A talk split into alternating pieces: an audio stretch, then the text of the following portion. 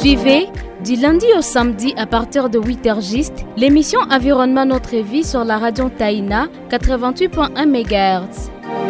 Environnement Notre Vie, un espace de partage des nouvelles sur la gouvernance des ressources naturelles, la lutte contre le réchauffement climatique et l'agriculture. À la présentation, Daniel Makassi.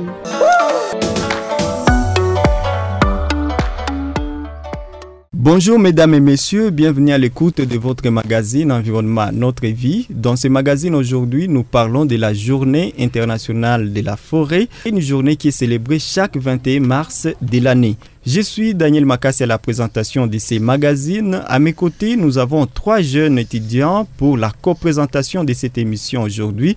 Ils sont tous étudiants au sein de l'université officielle de Bukavu dans la faculté des lettres et sciences humaines. Bonjour euh, Gloria Matata. Bonjour Daniel Makassi. Bonjour euh, Joyce Tembeone. Bonjour Daniel Makassi. Bonjour euh, Alphonse Kabalou. Bonjour Daniel Makassi. Je suis ravi de vous avoir aujourd'hui au studio de la radio Taïna pour parler de la journée internationale des forêts. Nous allons aussi recevoir l'ingénieur Steph Salama depuis Beni. Il nous parlera de son analyse de l'accès à l'électricité et la problématique de la conservation des forêts de la République démocratique du Congo. Gloria Matata, parle-nous de Steph Salama. Qui est-il? L'ingénieur Steve Salamambalu est un jeune de nationalité congolaise. Il est informaticien de formation, expert en système, réseau et télécommunications. Il travaille également en tant qu'activiste sociopolitique et environnementaliste. Il est partisan de la bonne gouvernance. Il détient une licence en génie informatique de l'Université chrétienne bilingue du Congo et un master en réseau informatique de l'Université Dakar Bourguiba du Sénégal. Comme profession, il œuvre dans l'éducation, actuellement assistant d'un deuxième mandat à la faculté des sciences et technologies appliquées de l'Université chrétienne bilingue du Congo à Beni. Il supervise aussi un département dénommé Web Programme au sein de son université, lequel département donne aux étudiants l'occasion de servir la communauté à travers des travaux communautaires d'intérêt public. Cleaning, plantage d'arbres, etc. circonspicent et dans la ville pour ainsi conserver l'environnement propre et vivable. Il est aussi membre d'une organisation estudiantine dénommée Creation Care qui a pour vision et mission de soutenir un mouvement de protection de la création inclusive qui modélise la gestion chrétienne de l'environnement pour la transformation de la communauté. Merci Gloria pour cette présentation. À présent, nous allons apprendre quelques termes autour de la conservation de la nature. Il s'agit ici de la différence entre la forêt, une aire protégée, une réserve naturelle, etc. C'est avec vous, cher Alfonso Kabalou. Merci Daniel Makassi pour la parole. Selon la loi de 2002 portant Code forestier en RDC, une forêt est définie comme étant un terrain recouvert d'une formation végétale à base d'arbres ou d'arbustes aptes à fournir des produits forestiers, abriter la faune sauvage et exercer un effet direct ou indirect sur les sols, les climats ou régime des eaux. En ce qui concerne une aire protégée, la loi de 2011 portant principes fondamentaux relatifs à la protection de l'environnement indique qu'une aire protégée est une zone géographiquement désignée, délimitée, réglementée et gérée en vue d'atteindre des objectifs spécifiques de conservation. C'est comme par exemple le parc national de Virunga. C'est une aire protégée pour plusieurs raisons, notamment la protection de sa richesse en biodiversité et ses espèces de grands singes tels que les gorilles des Grauer. Parlons aussi d'un espace vert. De manière générale, un espace vert fait référence à un espace à dominance végétale. Il peut s'agir de pelouses, de l'herbe, des arbres d'origine naturelle ou anthropique. Un espace vert peut être situé dans un environnement urbain ou bâti. Dans un environnement urbain, Nous pouvons parler par exemple du rond-point Bédégel, qui est un espace vert ouvert au public en ville de Goma. Une réserve naturelle par contre est définie comme la conservation de la faune, de la flore, du sol, des eaux. Et en général, c'est lorsque la conservation d'un milieu naturel présente un intérêt spécial et qu'il importe de soustraire ces milieux à toute intervention susceptible d'en altérer l'aspect, la composition et l'évolution. Merci beaucoup Alfonso Caballo pour l'explication de ces quelques terminologies au cours de cette émission Environnement Notre Vie. Aujourd'hui, nous sommes en train de parler de la Journée internationale des forêts, une journée célébrée chaque année en date du 21 mars. Joyce Tembeaouone, quel est le thème qui a été retenu pour cette année 2023 Le thème choisi pour l'année 2023 dans le cadre de la célébration de la Journée internationale de forêt est le forêt et la santé. Cette journée vise à sensibiliser le public aux valeurs, à l'importance et à la contribution de forêts à l'équilibre du cycle de vie sur Terre. Les forêts sont très bénéfiques pour notre santé. Elles purifient l'eau et l'air. Les forêts nous offrent de la nourriture et des médicaments. Elles contribuent aussi à l'amélioration de notre bien-être. Il est donc vital de préserver ces ressources naturelles. Selon le psychologue clinicien Semou Sikoulimwenge Vincent, la dégradation de la biodiversité et la crise climatique impacte négativement la santé mentale des populations. Il estime que la gestion durable des forêts et de l'environnement en général permettrait de réduire les risques de traumatisme dus à la pollution, à des inondations ou aux fortes chaleurs ici du réchauffement climatique. Merci Joyce.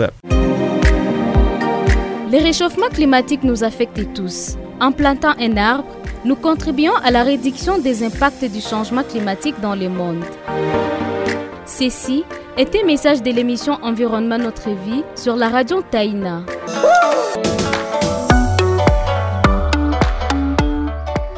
Avant de recevoir l'ingénieur Steph Salama depuis Beni, qui s'exprime au cours du podcast TT Mazingira au sujet de la problématique d'accès à l'électricité et la conservation des forêts en RDC, je me tourne vers toi, Gloria Matata, pour nous parler de l'engagement du gouvernement congolais dans la lutte pour la conservation des forêts congolaises et la lutte contre les réchauffements climatiques. Au mois de septembre 2022, le Premier ministre congolais a annoncé que son gouvernement s'est engagé à promouvoir une économie verte et résiliente à faible émission de carbone.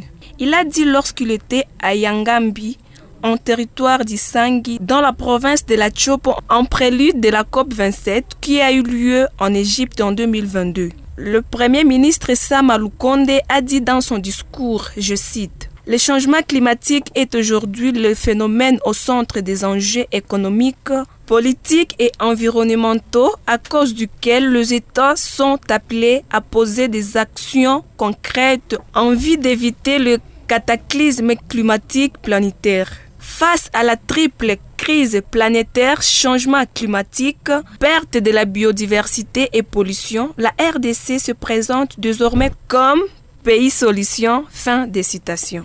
Merci Gloria. Recevons à présent l'ingénieur Steph Salama pour nous parler de son analyse à ce qui concerne la problématique de l'accès à l'électricité et la conservation des forêts en RDC. On écoute ici Steph dans cet extrait tiré du podcast Titea Mazingira. La RDC est l'un des pays qui pollue le moins et possède le deuxième puits de carbone du monde, après la forêt de l'Amazonie. Il est de la responsabilité de chaque humain de prendre soin de l'environnement. Plus particulièrement, euh, nous Congolais, nous la jeunesse congolaise, devons lutter pour la protection de cette immense forêt, pour la survie de notre planète. Mais alors, les responsabilités sont partagées. Comment pouvez-vous me demander de ne pas couper les arbres? Comment pouvez-vous me demander cela si je n'ai pas accès à l'électricité? Ou au gaz pour cuire ma nourriture? C'est contradictoire.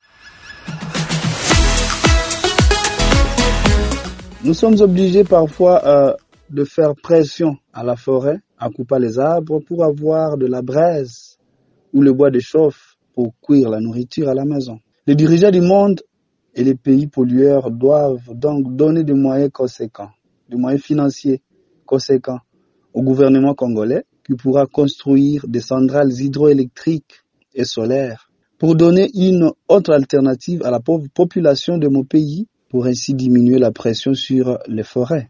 Je voulais aussi demander aux dirigeants du monde et à la communauté internationale de venir en aide au gouvernement de mon pays pour rétablir la paix et éradiquer les groupes armés. Sans la paix, il sera difficile, voire même impossible de protéger l'environnement et de bien prendre soin des aires protégées. Tous ces pays et ces multinationales qui financent la guerre en République démocratique du Congo doivent arrêter, doivent renoncer à leurs intérêts égoïstes pour l'intérêt général de toute l'humanité et pour le survie de notre planète. À la jeunesse congolaise et du monde entier, je demanderai à chacun de prendre la lutte contre le réchauffement climatique une lutte personnelle, de prendre soin de l'environnement autour de nous, de planter plus d'arbres, de polluer de moins en moins pour l'avenir de notre chère planète. Merci Stéphane Salama. Je vous remercie. Merci beaucoup à l'ingénieur Steph Salama pour son analyse au cours de cette émission. Nous arrivons à la fin de ces magazines Environnement Notre Vie aujourd'hui sur la radio Taïna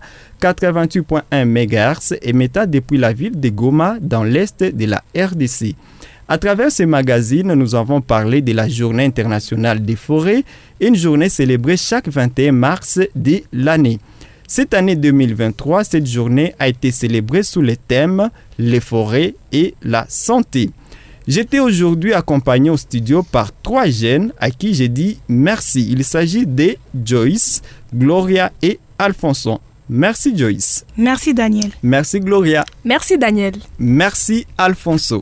Merci Daniel. Je dois préciser qu'ils sont tous étudiants au sein de l'Université officielle de Bukavu dans la faculté des lettres et sciences humaines.